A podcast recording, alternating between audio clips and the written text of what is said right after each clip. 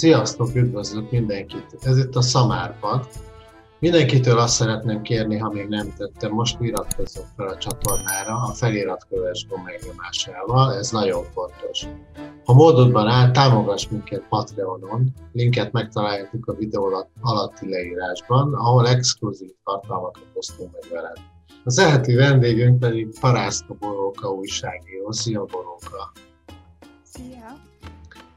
Azzal gondoltam, hogy elkezdem egy ilyen személyessel, ez majd aztán meglátjuk, hogy ez belekerül a végsőbe, hogy én arra, nekem gyerekkoromban, amikor megvettük az első autónkat, akkor az egy, az egy ilyen Skoda százas volt, amit egy rohadtul utáltam, mert nem lehetett lehúzni a hátsó ablakát, és ahogy én ültem a hátsó ülésen, és akkor apám az összes ilyen családi nyaralás alkalmával akkor így ilyen körbevitt az minket a, és az egész családot a volt szocialista országokban, leginkább a magyar lakta területekre koncentrál. Csehszlovákiában, Jugoszláviában és Romániában, és ő 1934-es születésű, amikor gyerek volt, oda az általános iskolában minden nap reggel el kellett mondani ezt a magyar hiszek egyet, hiszek egy Magyarország feltámadásából, ez a vége. Ezért ez nagyon fontos volt neki, hogy mi, mint gyerekek is értsük és átérezzük úgymond, hogy mi veszett oda ugye Trianonban. Nekem különösen Erdély volt egyébként megdöbbentő a szempontból, hogy akármelyre mentünk, az emberek jó része az magyarul beszélt, ellentétben például a szlovák nagyvárosokban, vagy eszéken akár, mindenféle magyar feliratokat láttam, magyar kulturális emlékeket, apám írókról, kávéházi életről, nagybányai festőiskoláról mesélt nekem, és itt teljesen érthetetlen volt ez számomra, hogy hogyan fordulhat ez elő, hogy ezek az emberek most nem magyar állampolgárok, és hogy ez a történelem már részben román történelem. És éreztem, hogy ez nem stimmel egyáltalán. Uh, uh, és uh, ugyanakkor nagyon egzotikusnak is találtam különösen, külön, különösen ezt az ilyen lepusztultságot, amit a Ceausescu időszak alapja, a, a idején Nagyváradon láttam. Hogy te gyerekként te hogyan gondoltál itt Magyarországra, hogy része volt-e így a magyarországi rokonok története a családi legendáriumnak? Volt-e bármilyen vágyakozás az iránt, hogy Erdély esetleg újra Magyarország része lehet, a téma volt ez a családban, vagy hogy, hogyan éltette ezt a gyerek, hogy kisebbségi vagy Romániában? Az volt az én különleges helyzetem, hogy közvetlenül a magyar határ mellett laktunk. Uh-huh. Tehát a mi ö, lakásunk ablakából már Magyarországra lehetett látni. Uh de hát 14 éves koromig, 1990-ig én nem léptem át azt a határt, és aztán a 80-as évek végén a határőrizetnek egészen brutális arcát láthattam, hogy mit jelent a határ. Uh-huh. Ez mai napig kísért szó szerint álmaimban, és meghatározta például azt, amit a menekült válságról gondol. Tehát volt egy ilyen Magyarország képem, ami egy nagy epermező, több hektár eper tervet az ablakunk előtt, és, a, és az eper, és az ilyen intenzív eper illat volt folyamatosan, és az nekem az volt Magyarország, mert tudod, hogy Magyarország felől jött az eper illat. Meg hát a tény, hogy, hogy, hogy arra felé nem megyünk. Tehát, hogy az arra halálos veszély fenyeget, le is lőtték egy társunkat, meg is halt kerék, kerékpározás közben gyerekkoromban. Tehát, hogy, hogy Magyarország az a, a tiltott város, vagy a tiltott ország. Ez volt az egyik Magyarország képem, a másik viszont, hogy a családom nem ebbe a határmenti városba, hanem valóban Erdélybe való, méghozzá Dél-Erdélybe, egészen a, a szélekre, Fogarasra, tehát nekünk nem voltak, gyakorlatilag nem voltak magyarországi uh, rokonai. Uh-huh. Nem jártunk Magyarországra, uh, nem, nem vándorolt ki senki a családból, ennek jelentősége van, mert elvi kérdést csináltak belőle, hogy mi aztán az utolsók leszünk, akik ezt a drága földet elhagyjuk. Illetve voltak valami távoli, nagyon távoli rokonok, akik 56-ban vendégül volt szerencsénk látni, 56 őszén, És így, így, így volt egy ilyen furcsa családi élmény 56-ról. Ellentétben nagyon sok erdélyvel, akiknek 56 egy történet, vagy egy, egy rádióból hallott foszlány. És ugyanez a családi ág volt az, akit aztán végül apám 80, a 80-as évek elején meglátogatott, mert ő kijutott Magyarországra nagyon nehezen, illetve meglátogatott volna, mert becsengedett hozzájuk látogatóba, és kiüzentek a kapun, hogy sajnos erdélyeket nem fogadnak. Tehát, hogy egy ilyen nagyon, nagyon-nagyon-nagyon furcsa viszony volt egy, a, a, a nem léte, a fikció, Magyarország mint fikció, és Magyarország mint érzéki élmény és érzelmi igény, valahogy ez így keveredett. Ráadásul az én nagyapám, ő 23-as, rendes hortikorszakban nemelt magyar gentli család sajja, és hát ugyanez a, ez a nemzedék, amely, aki mindig elsírta magát Nagybányán, hogy Vitéz Nagybányai Horti Miklósnak, ide vannak kötődései, és akkor ezeket a versikéket és énekeket ez, e, ebbe pácolt gyerekkorom óta de valamiért ez bennem borzasztó viszolygást is keltett. Szóval ezek a, rét, Magyarországnak ezek az élményei és rétegei nagyon furcsán álltak össze. Értem. A HVG-ben jelent meg egy cikked, ami nagyon nagy vihart kavart. Az volt a címe, hogy a címzett ismeretlen. Ez egy tényfeltáró anyag, ami a magyar kormány erdélyi sajtó finanszírozásáról szól. A magyar kormány az összes környező országban igyekszik befolyásra szert tenni a helyi médiákban, aktívan politizál, és a Magyarország ide akár a helyi választásokat is igyekszik így módon befolyásolni. Megosztott-e az erdélyi magyar média is ugyanúgy, mint amilyen polarizált a magyar társadalom? Vannak-e a magyar kormány támogató, és vannak-e független médiumok? Hogyan áll ez össze Erdélyben? A magyar médiáról és megosztottságáról nagyon nehéz beszélni, mert most azon gondolkodom, hogy van-e uh-huh. magyar média, vagy amit látunk, az micsoda.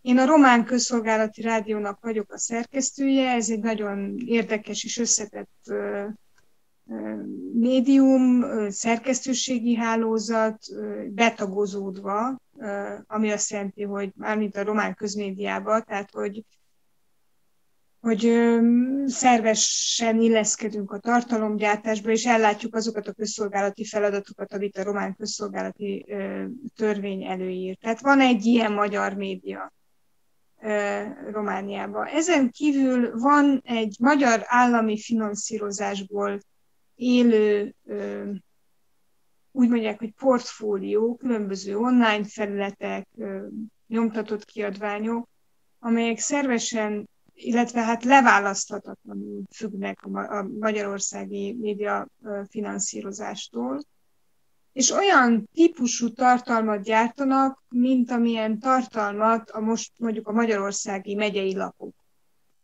Nem tudom, hogy ezt nevezhetjük erdélyi médiának amikor azért az átvett anyagok, a propaganda anyagok nem itt készülnek, vagy, vagy csak részben készülnek itt, és valahol egészen más a kontroll. Máshol van a kontroll. Úgyhogy nem, nem tudom, hogy ezt nevezhetjük-e Erdély magyar médiának. És van néhány ö, ö, műhely, ilyen, ilyen szellemi szabadcsapat, a Transindex, az átlátszó.ro, azt hiszem ezzel ki. Hát ők meg, ők meg professzionális tartalmat gyártanak, de ez, ez azt is jelenti, hogy, hogy igyekeznek, én amennyire látom, de lehet, hogy tévesen értékelem az ő helyzetüket, hogy igyekeznek valami módszertani távolságot tartani mindentől, és, és tartalmat gyártani. Tehát nagyjából így néz ki de hogy, hogy, hogy az a típusú, kétpólusú média világ, a propagandisták és, és a többiek, az nem alakulhatott ki, mert, mert ennyire, ennyire közegidegen, ami itt van. Nagyon furcsa és nagyon sajnálatos.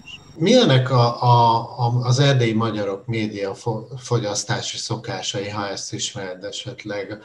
A román állami és kereskedelmi televíziókat nézik inkább, vagy a magyar médiumokat követik a magyar anyanyelvűek?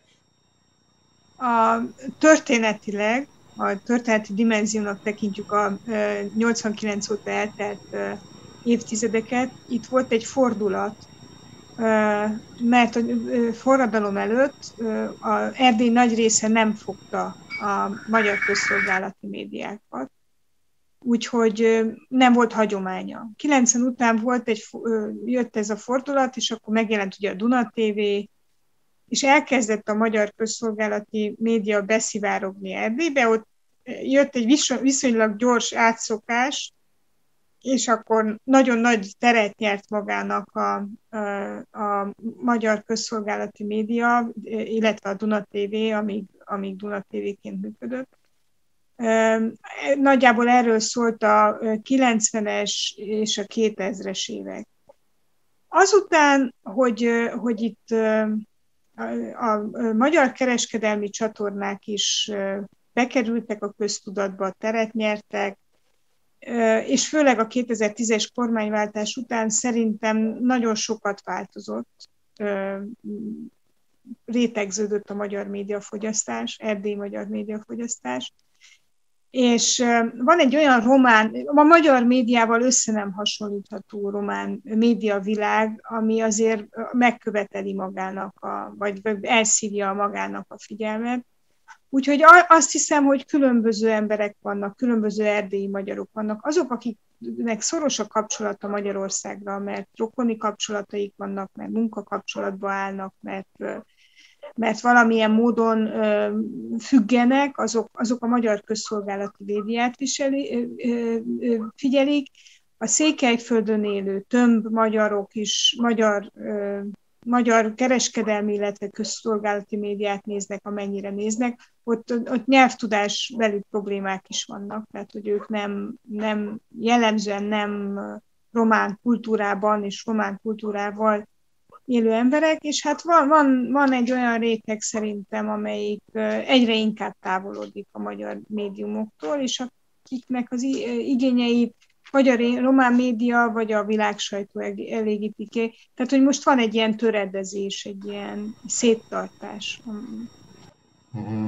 Ez azért is lehet, hogy, hogy mert ezek a médiumok, mondjuk a Duna TV, MTV, ezek ilyen korszerűtlenek, vagy olyan tartalmat sugároznak, ami nem érdekli a fiatalokat?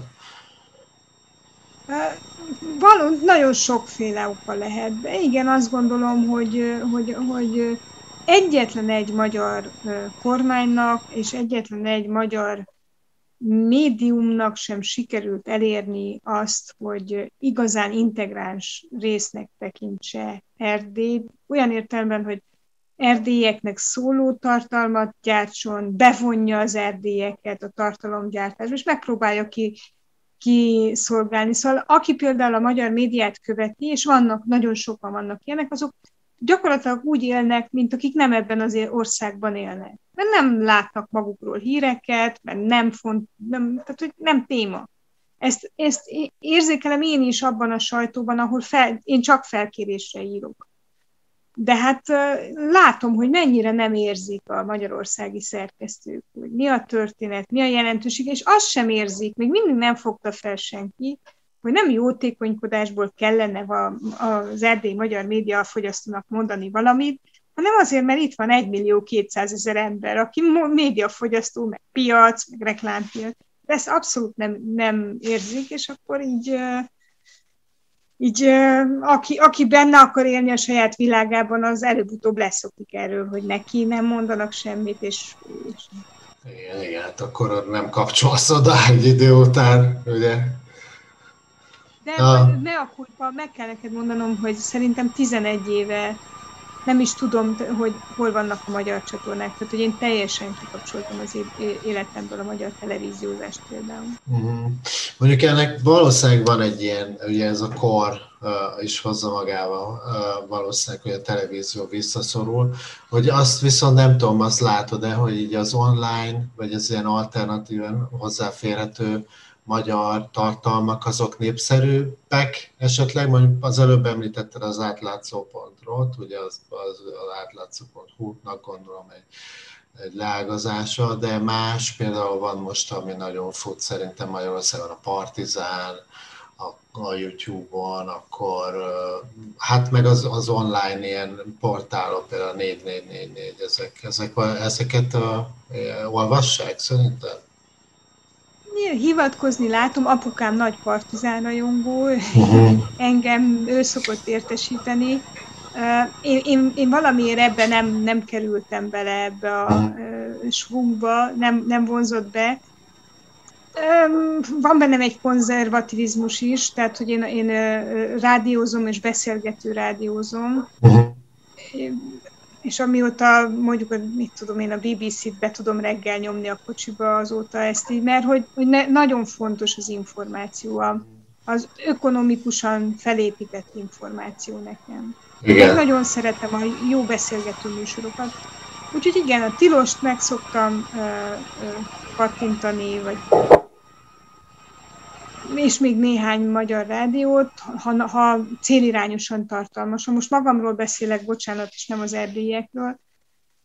De igen, tehát hogy azt látni, hogy ezekről a kütyű, kütyükön keresztül elérhető tartalmakra vevők az embereknek keresgélnek, meg rengeteg ember költözik haza nyugatul, vagy épít ki egy kétlaki életet, és akkor van egy ilyen nagyon furcsa posztmodern erdélyi feeling, hogy fél lábbal Sri Lankán él, és fél lábbal Csíkvacsácsiban. Tehát, hogy igen, és akkor ezek az emberek tényleg így is élnek információ szerzés szempontjából is. Az, hogy több erdélyi értelmiség és fontos szerepet kapott a magyar kulturális életben, meg állami gazgatásban, például Demeter Szilárd, vagy korábban Szőcs Géza, ezt te egy gesztusként tekinted például az erdélyi magyar szavazók felé, vagy ezt ők saját jogon érték el szerinted, vagy esetleg mind a kettő. Mit, mit gondolsz erről, hogy, hogy a, ahogy a magyar kultúrában több ilyen erdély is Azért megfordul. azzal vitatkoznék veled, hogy, hogy ezek az emberek a magyar kultúrában lennének benne. Uh-huh. Hogy itt kulturális döntések, kulturális javak születnének. Ez, ezek politikai státuszok, politikai döntések lépén, lévén kaptak meg bizonyos emberek bizonyos pozíciókat, nem merült fel soha, hogy ez, ez az erdély tömegigény kielégítésének lenne valamilyen formája. Én nem láttam erdélyeket tüntetni azért, hogy a Petőfi Irodalmi Múzeum élére kerüljön erdélyi ember, vagy mit tudom én, hogy a nem tudom, a magyar kormány legkövetkező ilyen jurtaépítési projektjét bízzák erdélyekre, tehát nem, erre nem volt tömegigény, uh-huh. nem, ezek politikai pozíciók, az, az egy viszont egy jogos kérdés, hogy, hogy miért van lojalitást követelő posztokon ennyi erdélyi ember, és az a válaszom, hogy az a, az a magyar rezsim, amelyik ezt a lojalitás alapú, nagyon kevés embert mozgató, mert hogy kevés a lojális káder, rezsimet kiépítette, az, az valamikor a 90-es években alakult ki, forrott össze, készült fel a mai hatalomra.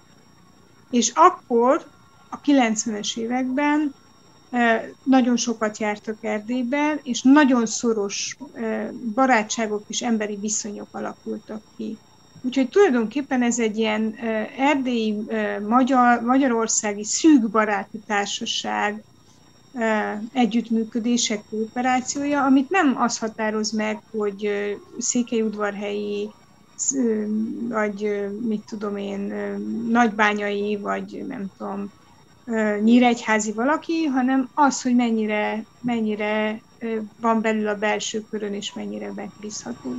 Értem. És ez a magyarázata, hogy tulajdonképpen tehát erdélyekről beszélünk, de hát ez, ez nem több néhány tucat embernél. Tényleg. Uh-huh, uh-huh. Ez a rémisztő az egész magyar rezsimben, most függetlenül az erdély kérdésről, hogy mennyire kevés ember mozog, mennyire kevés ember dönt, és milyen kevés ember érdeke az, ami itt, itt meghatározó. Igen. 2022-ben Magyarországon parlamenti választások lesznek, és a magyarországi választók többsége úgy gondolja, hogy a határon túli szavazatok nagy többsége a Fidesznél landol, mivel a Fidesz támogatja legjobban és tesz legtöbbet az erdélyi magyarságért. Mit, szerintem mit várnak Erdélyben a, egy magyar politikai pártól az emberek? Hogyan lehetne őket az ellenzéki pártoknak hitelesebben és eredményesebben megszólítani? Szerintem ez például elég egy nagy tétje lehet a következő választásokra. Én azt hiszem, de most tényleg, amit mondok, az nem, nem felméréseken, hanem a, a hétköznapi tapasztalataimon alapuló benyomás tehát így is értékelje mindenki, és nagyon távol álljon tőlem az, hogy én az erdélyek nevében mondjak bármit is, ezt a feladatot nem tudnám és nem akarnám ellátni. Azt látom magam körül, hogy borzasztóan bele van mindenki fáradva, és nagyon nehezen éli meg, hogy a magyarországi belpolitikai konfliktusok átterjednek ide, és rányomják, bevonódik Erdélyekbe. Miért? Mert, mert túl szűk ez a közösség, túlságosan személyesen érint mindenkit. Tehát amíg Pesten kialakulhat a két tábor, addig egy ilyen kis erdélyi szűk kisvárosban vagy kisvárosokban kénytelenek vagyunk együtt dolgozni, egy, tehát hogy nem, nem, nem, ez a buborékosodás, buborékosodás nem létre. Tehát szerintem az emberek, ha most tényleg őszintén dönthetnének, akkor azt, azt kérnék és várnák mindenkitől, hogy ki még, hagyják ki ebből a meccsből. Uh-huh. Ne csökkentsen, csökkenjen a feszültség. Biztos, hogy nagyon sok ember van, aki érzelmileg azonosul a magyar kormányjal, mert a magyar kormány eleve erre hajaz, e, e, ezen dolgozik, hogy érzelmileg azonosuljanak vele emberek, és bízzanak vele, és ráadásul egy csomó olyasmit kihasznált ez a kormány, meg olyan, olyan témákat és olyan propagandát folytatott, ami azt az illúziót kelti, hogy, hogy az, az erdélyi magyarok egyedüli felkent képviselője. Ezt sokan elfogadják, elhiszik. És számukra ezért is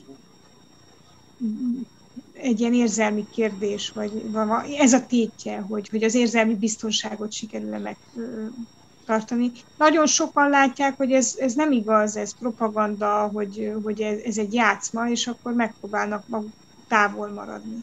Az, hogy most jöjjön egy ellenzéki ajánlat, ami, ami valami hasonlót kínál, vagy megpróbál, az, az, annak nem látom esélyét. Mm. Mert egyszerűen nem, ez a, ez a narratíva, ez, hogy akkor mi vagyunk az igazi nemzet képviselői, és még mi vagyunk a még igazibbak, ez nem működik, ezt nem lehet eljátszani. Ezt a babát a Fidesz kezéből nem lehet kicsavarni. Nem beszélve arról, hogy az ellenzék nagyon sok mindent elrontott az elmúlt évtizedekben, belement az erdélyekkel szembeni ellenségképzésbe, gyanakváskeltésbe, megvélyegzésbe, ezt nem felejtik el az emberek, nem bocsátják meg, és ez akkor is elfogadhatatlan volt, ha egyébként nagyon sok ér, például a kettős állampolgársággal vagy a szavazati jog kiterjesztésével szemben e, igazolható és elfogadható.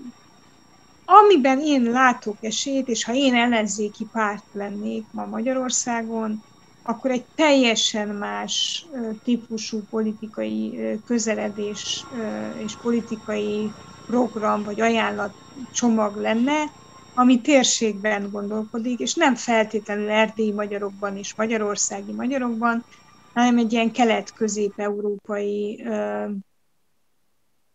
építkezésben, és ha oda megyünk vissza, hogy hány ember települt vissza Erdélybe, és hány ember él világpolgárként Erdélyben, akiknek nagyon fontos, hogy akkor most hogy halad itt a gazdasági, ökológiai újrarendezés, akkor ott, ott lehetne egy csomó érdekes dolgot csinálni. Amúgy a román politikai életben látunk egy ilyen átrendeződést, megjelentek, sőt kormányváltás volt jobb középpártok jelentek meg, sajnos a román baloldal az nagyon meggyengült, de hogy, hogy ott is azt láttam, hogy kimozdították a korábbi román politikát egy, egy praktikusabb irányba, egy közösségszervezőbb irányba, egy, a, a nacionalista és ezeket a szimbolikus politizálás rögeszméjét valahogy sikerült ez zárójelbe tenni, ha nem is semlegesíteni, de eltekinteni róla, tőle. Uh-huh. Okay. Úgyhogy, úgyhogy ebbe látnék fantáziát, de nem látok olyan magyarországi politikai pártot, aki ezt a lépést megmerné tenni, meg tudná tenni, és egyáltalán tudna térségben tájékozódni. Igen, szerintem még ők is keresgélik egyébként ezt, hogy... Nem keresgélik. Nem? Nem. Tehát, hogy, uh-huh. hogy azt látom, hogy itt a szimbolikus piacot uralja a Fidesz, vagy megpróbálnak ellenfideszként viselkedni ez a DK, és akkor profitálni az erdélyi, meg a határon túli ellenességből, vagy pedig meg, hallgatnak és megpróbálják ezt a témát megúszni, mert tudják, hogy ajánlatuk nincs, kezelni nem tudják, ne beszéljünk róla. Nagyon, tehát nagyon kétségbejtő és kiábrándító ez. Egy ilyen kommunikációs vonal, én azt gondolom, hogy szinte biztos, hogy a magyarországi korrupció lesz egyébként, amin keresztül megpróbálnak így eljutni a szavazókhoz. Romániában a korrupció felszámolását az sikerült majdnem ilyen nemzeti ügyé tenni, korrupciós ügyészség alakult, és több miniszter ellen folyt, vagy folyik is eljárás korrupciós ügyekben. Tudnak-e az erdélyi magyarok a magyar politikusokat érintő korrupciós vagy korrupció gyanús ügyekről, az elképesztő méretű meggazdagodásokról, ingatlan és földügy, földügyekről, és ha igen, akkor mi a reakció erre? Ugyanolyan megértőek, vagy elnézőek mint a magyar kormánypárti szavazók például, vagy mit, mit tudsz erről? Az egy érdekes taktika volt, hogy a román politikai életben a korrupció ellenes harc. Álljunk meg egy pillanatra ennél a szókapcsolatnál. Korrupció ellenes harc. Tudod, ez a militáns. Uh-huh. És akkor mindenki látja magát a harcmezőn, látja a jókat és a rosszakat. Tehát ez egy baromi jó kommunikációs lufi, vagy panel, vagy nem tudom, pasztilla, amit könnyű bekapni. És a román társadalom be is kapta. Ezzel nem azt akarom mondani, hogy nem legitim a, a korrupció el, felszámolása, mert legitim, noha nota bene a román korrupció ellenes jogszabályok, intézmények és maga a korrupció ellenes retorika, hát az sok szempontból hagy kívánni valókat, és a román jogállam sok sokat erősödött, de sokat is veszített ezen. Tehát, hogy ez nem egy annyira nagy sikertörténet, de tény, ami tény, hogy a román uh, politikai életet sikerült átállítani és ráállítani erre a, a, erre a sinre. Miről? Hát egyrészt a szélső, szélsőséges nacionalista vonalról, másrészt pedig arról a szociális felelősségérzetről, ami mondjuk a nem létező román szociáldemokrácia kéne legyen, de hát nincs szociális érzékenység és felelősség, csak szociális demagógia. Ez működtette az ezredforduló után a román társadalmat, és erről pattantunk át erre a neolib, korrupció ellenes, ilyen szakértői, szakértői politika és pragmatikus politika vonatra, ami itt működött. A magyar, magyar politikai életben nem tud működni, mert ott a, a nacionalizmus az sok organikusan része a magyar társadalomnak. Tehát mindig fölül fogja írni a nemzeti érdek, a nemzeti hit, a nemzeti nem, nemzet, a, a, a korrupciós sztori. Ezért nem működik. Nem, Magyarországon se fogják tudni úgy átállítani a síneket, ahogy átállították Romániába. És ezért mondhat bárki bármit Mészáros Lőrincről, meg nem tudom kiről, kinek van az anyukája, nem Stróman. igen, nem hallottam, amit mondtál, de... Kósa Lajos. Bocsánat. Tehát, hogy mm. bárki mondhat bármit Mészáros Lőrincről, meg Kósa Lajosról, meg Orbán Viktorról, mégiscsak az a kérdés, hogy ki a legnagyobb magyar. És ez ugyanígy megy a, így a, a, az erdélyi magyarok között is, tehát hogy itt ilyen kognitív diszonancia alakult ki. Az az erdélyi magyar, aki a román politikai vitákban, mint az oroszlán küzdött a korrupció ellenes harc harcmezerén, az az erdélyi magyar korrupt politikussal sem tudott és akart szembefordulni, mert ő a miénk.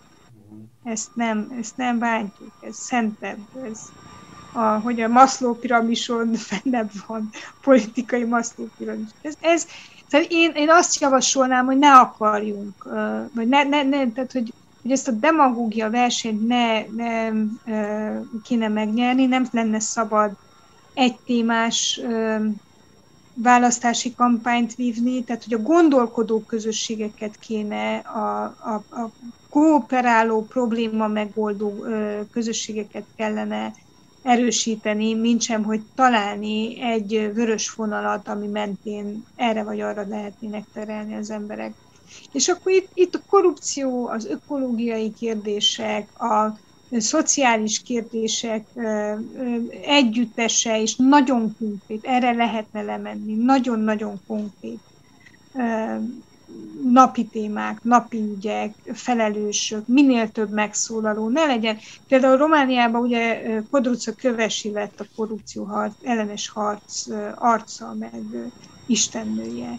Nem tett jó, mert, mert azt az illúziót keltette, hogy ez, itt a kiválasztottak tudnak csak csinálni valamit, hogy ez, ez egy új elitizmus, nem, nem, nem, nem jó minél aktívabb emberek kellenek, és ehhez el kell hinniük az embereknek, hogy ez az érdekük, hogy ebben részt vehetnek. Igen, ilyen rész, a részvételi demokrácia valahol erősödhetne, ez, ez, ez sokat lendíteni. Én utána értettem meg, igazából mióta itt vagyok az EU-ban, hogy mi milyen nacionalisták vagyunk, az aztán elképesztő, tudod. Tényleg magyarok, de senki más nem ennyire Hát, tudod, mert ez nem karakter kérdése, hanem struktúrák kérdése, viszonyok kérdése. Itt Románia, igen, van egy nagyon-nagyon erős, virulens román nacionalizmus. De hát Románia egy regionálisan töredezett ország, ami csak szeretne nemzetállam lenni, de Istennek földrajz és fizikai okok miatt sem tud rendes nacionalista állam lenni belőle, nemzetállam lenni belőle. Nagyon nagyok a regionális ellentétek, tehát egy, egy olténiai román és egy erdélyi román között megkockáztatom, hogy nagyobb a különbség és a konfliktus, mint egy erdélyi magyar és egy erdélyi román között. Tehát uh-huh. ezeket nem érzékeljük, vagy érzékelik a magyarok, de, de ez, ez, ez ott van a háttérben. Ma- Magyarország a rendszerváltás után elkezdte kondicionálni magát a, a, a nemzetállam megerősítésére, és ezt felvállalni Orbán vállalta fel, hogy a, amikor kimondta, hogy a cél az erő, erős nemzetállamok Európája. De hát jóval előtte elkezdődött ez a folyamat, és mára nincs más politikai képzet, nincs más politikai nyelv, tehát amikor, amikor ellenzéki, radikális ember, magyar ellenzéki emberek elkezdenek a magyar emberek érdekeiről beszélni, és nem érzi, hogy ez, ez egy, egy, egy ilyen mondatot nem, nem egy jogállamban élő ember, tudja, hogy mit, mi az állampolgári egyenlőség, meg az állam semlegessége, meg, azt nem mond ki, ez, ez, ez, ez, ez a szintagma nem, nem, nem, nem, hogy nem legitim, egyszerűen kibot. Ez, ez, ez így van, ez, ez ma Magyarországon, ez lett az uralkodó és az egyetlen nyelv. Romániában is elkezdték ezt a román emberezést amúgy, és ezt mindig tesztelem az erdélyi magyarokat, hogy na, milyen érzés, amikor így ülsz, és akkor szónokolnak neked, hogy minden román számít, hogy akkor te hol, hol érzed magad, ugye nem hall, és nem hallja nem hallja az erdélyi magyar, felháborodik a román politikus szövegén, vagy a román érdek, meg a román emberek érdeke az első, de nem hallja, hogy ugyanazt a nyelvet beszéli a román politikus, mint az a magyar, akit egyébként megtapsol, és akinek hisz szól. De látod ezt ugye én, aki ugye én magyarként így azonosítom magam. Ugye ezt én se, de vettem észre, de ahogy most elmondtad, most így nyilvánvaló lett számomra, hogy ez tényleg így van. Sokat gondolkodtam azon, hogy miért nem veszik észre, vagy miért nem merül fel, hogy amikor megy ez a magyar emberezés, akkor mit gondol magában egy magyarországi roma vagy egy sváb. Ah. Ugye ez, hogy őket is kérdeztem. És és azt láttam, hogy, hogy, hogy nagyon kevesen tudnak rá reagálni, hogy van egy diszkomfort érzet, de hogy annyira mélyen van ez a nemzetállami keret, amit így szorgosan felépített magának, hogy, hogy nem, nem kérdőjelezi meg, vagy nem... Mm. Pedig, ha visszagondolsz, ez a magyar emberezés, ez nem egy, ez hány éves? szerinted? Mert szerintem nincs egy évtizedes. Nem Ugye volt a, a polgár, a polgári Magyarország korszaka. Tényleg, akkor volt egy ilyen kisember, szerű, munkás dolgos kisember, vagy nem tudom, munkás kisember. Hát most nem tudom, most ez a magyar, mi magyarok ilyenek vagyunk, mi magyarok olyanok vagyunk, a magyar ember ilyen. Igen, igen most ez megy. És ha ezt szóvá teszed, akkor, akkor, akkor, akkor magyar ellenes leszel. Hmm. Mert úgy, úgy érz, tehát hogy nem érzi, egyszerűen nincs ez az, az állampolgári közösségnek a, a fogalma, az, az egyszerűen nem, nem alakult ki, nincs, nincs benne, nincs a horizonton. És akkor nem merem hozzátenni azt, hogy oké, okay, beszélünk az állampolgári közösségről, de mi van, ha tovább gondolunk? Valahol az is ö, diszkriminatív egy adott helyzetben, hogyha az állampolgárok ö, szemszögét képviseled csak, vagy arról beszélsz. Uh-huh. Hogy ezen, hogy ez, itt kéne tartsunk most, hogy átbillentsük, vagy leépítsük, vagy egy uh-huh. tágabb kooperációról beszélünk. Különösen olyan helyzetben érted, amikor így nem problémákat nem lehet államhatárok és állampolgári közösségek között tartani, de nem arra tartunk, hanem megyünk visszafelé, felé az etnicitás. Igen, most ez az elzárkózás, meg amit mondtál, hogy ez a globalizáció ellenesség amúgy is ilyen trend, és akkor ez ebbe az irányba mennek. Na, át szerettem volna menni most erre a globális terepre, ha már erről van szó, hogy itt lehet, hogy mondok majd egy-két pontatlanságot, hogy 2018-ban elutaztál Bangladesbe, hogy a világ legnagyobb menekült táborából tudósíts, és a Myanmari muszlim rohingyákat érő üldöztetésre beszámolj. Amit én olvastam először, az, erről az írásod a 168 órában jelent meg. Tudva, hogy mi történik ma az erőszakos katonai hatalátvétel után Myanmarban, ahol most már polgárháborús a helyzet és éles lőszerre oszlatják a tüntetőket, eszembe jutott az a sokszor emlegetett Martin Niemöller idézet, aminek az utolsó mondata így hangzik, amikor engem vittek el, nem maradt senki, aki tiltakozhatott volna. És most láttam a Facebook oldalon egy karikatúrát, ami hasonló, ez a krokodil beleharap egy kézbe, Mit gondolsz erről egyébként? Valamennyire a, a ismeret, hogy a, a, a hátterét ennek a dolognak. Hát én Myanmarban sajnos nem jutottam be, de nagyon terveztem, és tavaly 2019-ben voltam utoljára Bangladesbe, akkor az volt a terv, hogy, hogy a Cox's Bazárból, ami a, a, a Banglades és Myanmar határán lévő körzetváros, illetve annak a közelében vannak a Kutupalong és ez a, ezek a táborok, hogy onnan átmegyek, de akkor nem sikerült, és akkor még tudod, az volt az illúzió, hogy meg az én információm, hogy ilyen megbékélési központok lesznek, és, és nagyon akartam látni valami olyasmi, mint Ruandába, ami aztán kialakult. Hogy ez hogy működik, és hogy kezdik el építeni. A, nekem a, a, a, igen, ezt a karikatúrát, ahol egy kéz tart egy kis rohingya figurát, és a, eteti vele a, a krokodilt, és aztán a krokodil be, bekapja az egész kezet. Ez, ez is egy nagyon ütős, de még ütősebb egy olyan képmontázs, amit Myanmari sajtós kollégáim küldtek át. A Rakin, ugye ez ebben a térségben éltek a, a muszlim rohingyák, és honnan üzték el őket. Egy 2017-es felvétel, ahogy egy fiatal fiúnak a hátához tartják a fegyvert a katonák, és, és kísérik a semmibe. És aztán egy 2021-es fotó immár, milyen már központjából, ahol hogy ugyanolyan kamaszt ugyanúgy kísérnek a, a, a katonák. Tehát, hogy e, ez előre látható volt ez a dominó, hogy el fogunk ideérni. Szerintem maga a, a Myanmari társadalom is tudta, mint hogy minden társadalom tudja ezt, hogy valahol vagy reflektíven, vagy reflektálatlanul, hogyha elkezdődnek a jogsértések, akkor a jogsértések köre egyre nagyobb lesz. Azt láttuk az elmúlt években, hogy a Myanmari elitnek tudomása van arról, hogy milyen brutális leszámolások voltak a rohingyákkal, de tehetetlenek voltak, vagy legalábbis nem keresték a módját annak, hogy, hogy, e, hogy lépjenek. Ráadásul a rohingyák egy földrajzilag izolált, rurális, Isten háta mögötti vidéken élnek, tehát könnyű volt azt mondani, hogy mi ezt nem látjuk, nem tudjuk, nem, nem vagyunk felelősök.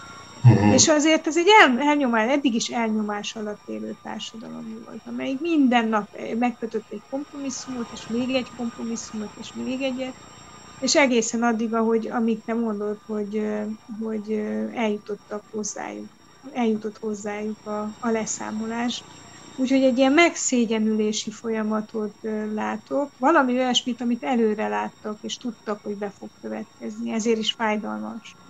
Tehát mhm. nem az történt, hogy itt tévedtek volna, vagy belehergelték volna magukat, hanem, hanem egy, ilyen, egy ilyen szembesülésnek az utolsó állomásához jutottunk. És azt gondolom, hogy most az, ahogyan ö, reagál a, ö, az ellenállás Myanmarban, és amennyire jól szervezett, az azért van, mert pont ezért, mert, mert tudatában van az eddigi vétkeknek, követték a saját leépülésüket, és most leindult egy ilyen korrekciós folyamat. Szóval kelet vagy közép-európai szempontból ez egy baromi nagy tanulság, hogy milyen az, amikor egy társadalom a saját kárán szembenéz a saját mocskával. Sokat foglalkoztál írásaidban és előadásokon a menekült válsággal, az erre települt embercsempész hálózatokkal. Jártál a török-görög határon, a görög-macedón határon.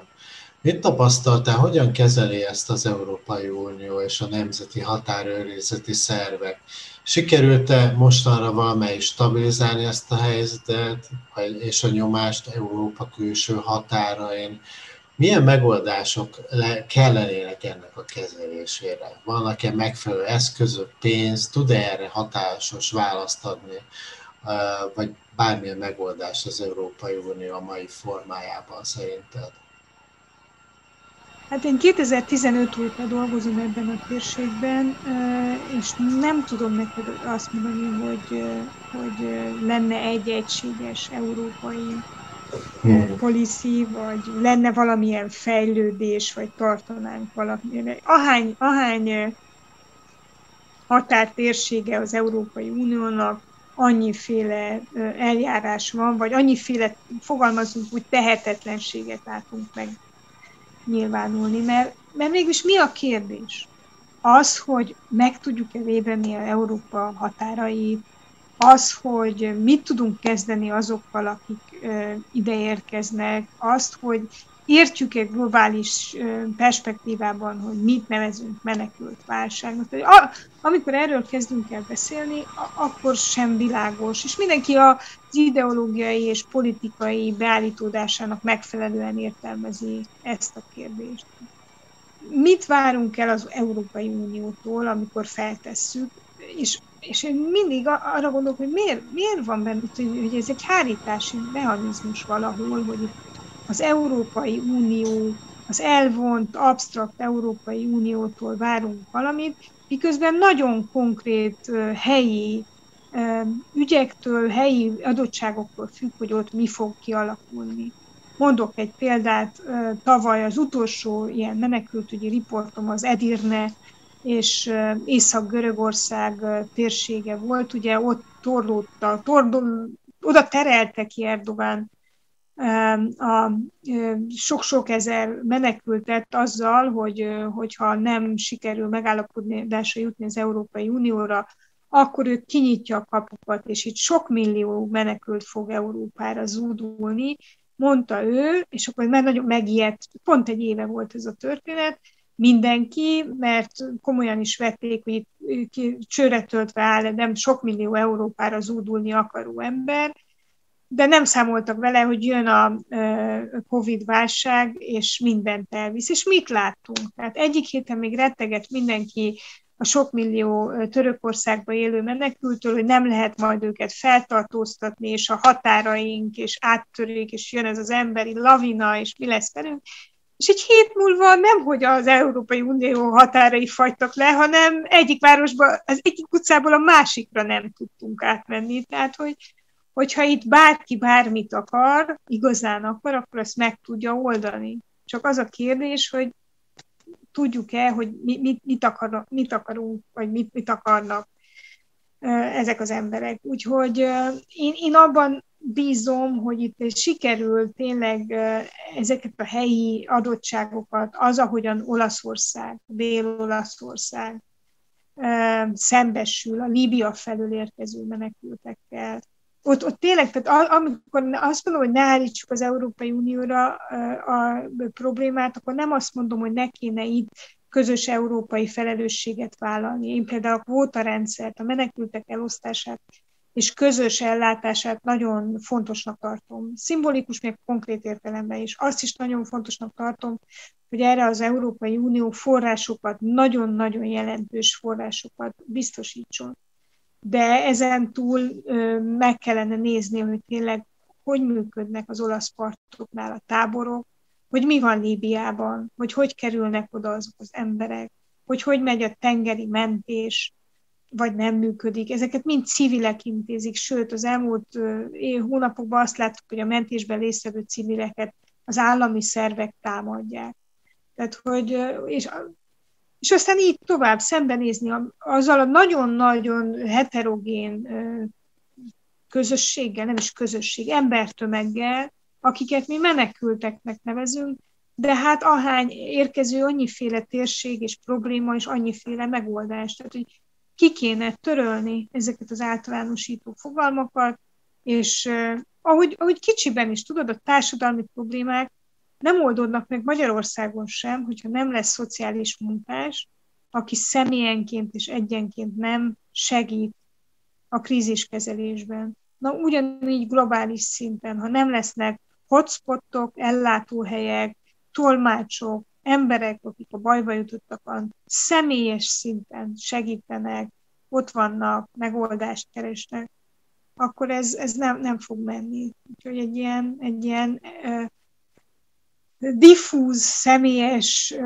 és, és nagyon jól támogatott rendszerben gondolkodom én, meg hiszem azt, hogy lehetne itt, itt bármit is csinálni. Például a görögöket, tehát a görög-török konfliktus, az, hogy az egy ilyen látens háborús övezet. Én a magyar külpolitikai szerkesztőket mindig próbálom meggyőzni, hogy erre milyen jó volna sokat foglalni, értsük meg, tehát hogy, hogy nem, nem értjük, hogy miért alakul ki menekült válság Görögország partjainál, holott azt sem látjuk, hogy, a, hogy ez egy háborús övezet, és hogy a görög-török feszültség rányomja a bélyegét arra is, hogy elindulnak Törökországból az emberek, hogy hogy érkeznek meg. Tehát, hogy itt, itt nagyon-nagyon-nagyon mélyen be kéne ezekbe az országoknak a problémáiba nyúlni, és, és komplexen segíteni a probléma kezelésén.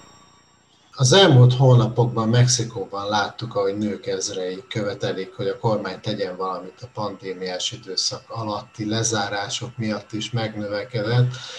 Nőket érő családi vagy azon kívül erőszak megfékezésére szigorítsanak a törvényeken, de hozzánk közelebb is például Törökország, Oroszország példája mind azt mutatja, hogy a női egyenjogúság, mint cél még mindig meglehetősen távol lenne, és talán távolodna is, sőt ez a pandémiás helyzet, mintha ezt úgy háttérbe is szorítanád.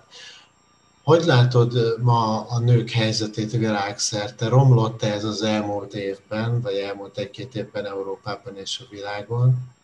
Mióta e, bezártak ezek az országok mindenütt?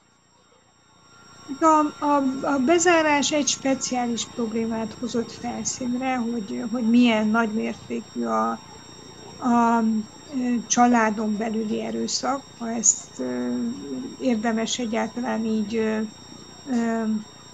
klasszifikálni, mert felmerül az az illúzió, hogy a családon belüli erőszak az valami kisebb erőszak, mint egyébként, vagy valami domestikált erőszak. Nem, az is, az ugyanan erőszak, mint bármilyen erőszak. Tehát, hogy, hogy tényleg ez, ez, ez most szembesített ezzel, hogy ez milyen súlyos probléma.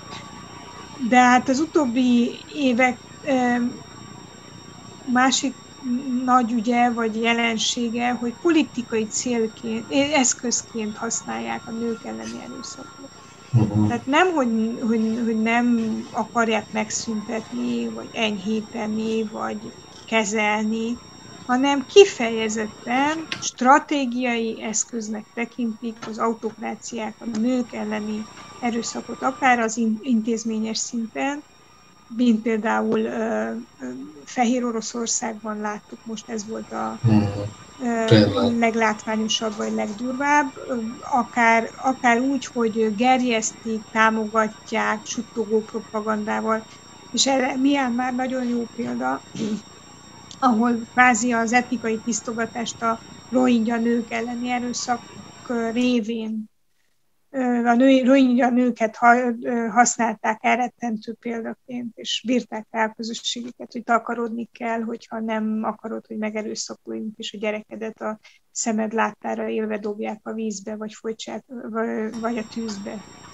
Tehát, hogy, hogy itt, itt a nők elleni erőszaknak egy olyan iparága, militáns kultúrája alakult ki a szemünk láttára néhány év alatt vagy a putyini Oroszország, ugye, a női büntetőtáborok működésével és a női politikusok és aktivisták demonstratív rituális leszámolásával, hogy itt már, már, már nem, nem az egy egyenjogúságon kell gondolkodnunk, hanem azzal, hogy ezzel a globális nőkön irányuló erőszakszervel mit lehet kezdeni, és melyek lehetnek a védelemnek a hatékony eszközeit. Tehát, hogy azt látjuk, hogy Mexikót említetted, hogy milyen borzasztóan kemény a, a női jogvédő aktivisták fellépése, és milyen fizikai atrocitások fajul ez a jogvédelem, akkor az nem azért van, mert ezek a nők eszőket vesztették, mert vagy a femen, tehát innen kezdődött az, az ukrán femen lobbyával és demonstrációival. Szóval nem azért kezdődött ez az egész, mert nem tudnak ezek a nők uralkodni magukon, mert feltűnési mániájuk van, mert nincs arányérzékük, hanem azért, mert ez a típusú atrocitás és erőszak, ez, ez, ezt, a, ezt a válaszlépést gerjeszti, vagy ez a válaszlépés adekvát, vagy arányos, vagy ez tűnik hatékonynak, kifejezetten Mexikóban, ez, ez tud biztos, valamilyen fajta biztosítékot jelenteni nagyon sokak számára az életben maradáshoz. Hosszú távon nekem nagy dilemmám, hogy ezzel így nem indítunk el egy erőszak spirált, vagy egy, egy, ami, ami egyre durvább erőszakhoz vezet. Ez egy másik kérdés. Én most azt látom, hogy itt tényleg egy, egy mind, a szónak minden értelmében egy nagyon-nagyon radikális női jogvédelemre van szükség, és egy nagyon nagyfokú tudatosításra, hogy mit látunk. Tehát egyszerűen azt látom, hogy nem értik az emberek, amikor nők elleni erőszakot látják. Mindig az esetet látják, és akkor mindig kezdődik a mérlegelés, hogy ez tényleg az, vagy nem az, és ha az, akkor vajon miért, és hogy hogyan lehetne akkor megúszni, meg kikerülni személyes szinten, és nem látják a rezsimet benne, a rendszer szintű erőszakot. Hogy ezt, ezt valahol tudatosítani, és a rendszer szintű válaszokat adni rá, hát ez, ez, ez a, a mai, nem a holnap, hanem a ma reggel, most este beszélgetünk, tehát a, legsürgősebb feladat. Előzetesen kértem, hogyha van olyan könyv, film zene, ami a közelmúltban nagy hatással volt rád, és szívesen ajánlanád a nézőknek, akkor most oszd meg velünk. De hogyha nem a közelmúltban, hanem úgy általában úgy érzed, hogy ez hasznos, akkor... Én, én azt látom a saját baráti körömön is, hogy nagyon nehezen viseli én magam is ezt a közéleti feszültséget, amiben élünk, és nekem ebben a, egy ilyen függőségem alakult ki, a, a hülyére olvasom magam függősége, úgyhogy, és hát is, im, imádom, hogy bármikor bármi letölthető és kézmű. Én egy kis nyárádmentű faluban élek, az Isten háta mögött balra, de hogy be van ide kötve a, a világ könyvtermése, és bármi elérhető. Úgyhogy filmeket nem nézek, mert nem vagyok egy vizuális ember.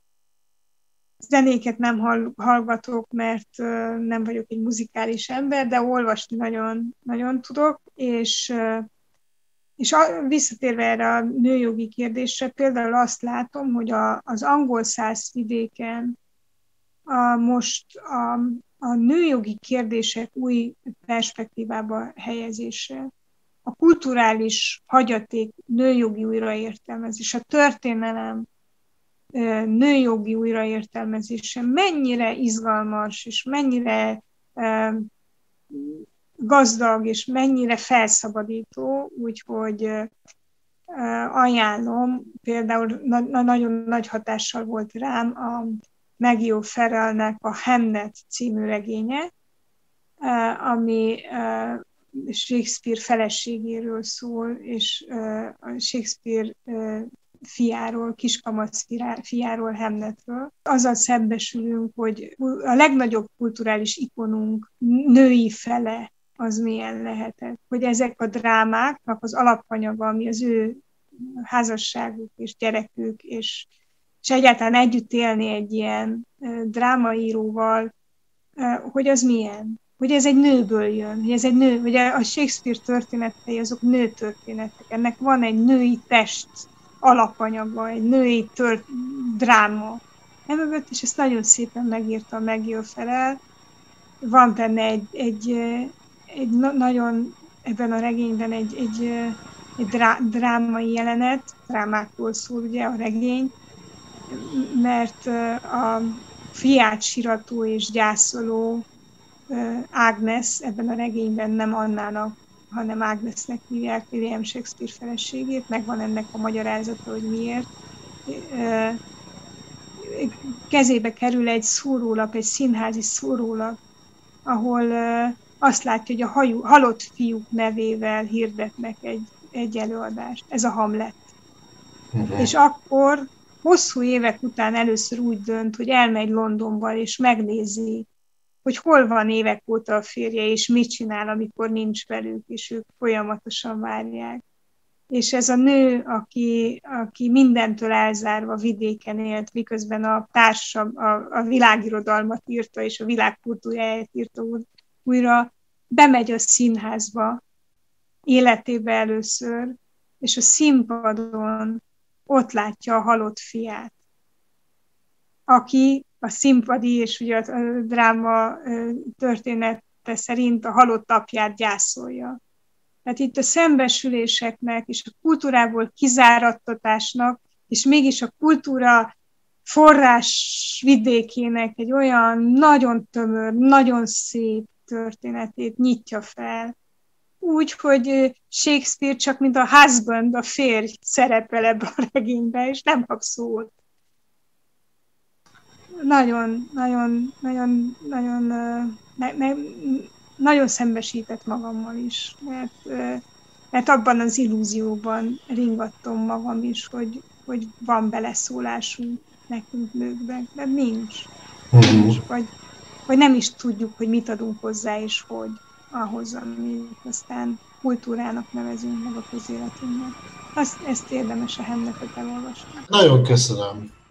Parászka Borókának, hogy válaszolt a kérdéseimre, és megosztotta velünk a gondolatait. Mindenkitől azt szeretném kérni, ha még nem tette, iratkozzon fel, valamint ha másnak is ajánlaná, ossza meg a csatorna linkjét ismerőseivel. ha módodban áll, támogass minket Patreonon. Köszönöm Boroka még egyszer, és remélem hamarosan újra tudunk beszélni. Nagyon, nagyon élveztem az interjút, köszönöm. Én köszönöm nagyon, hogy... Sziasztok!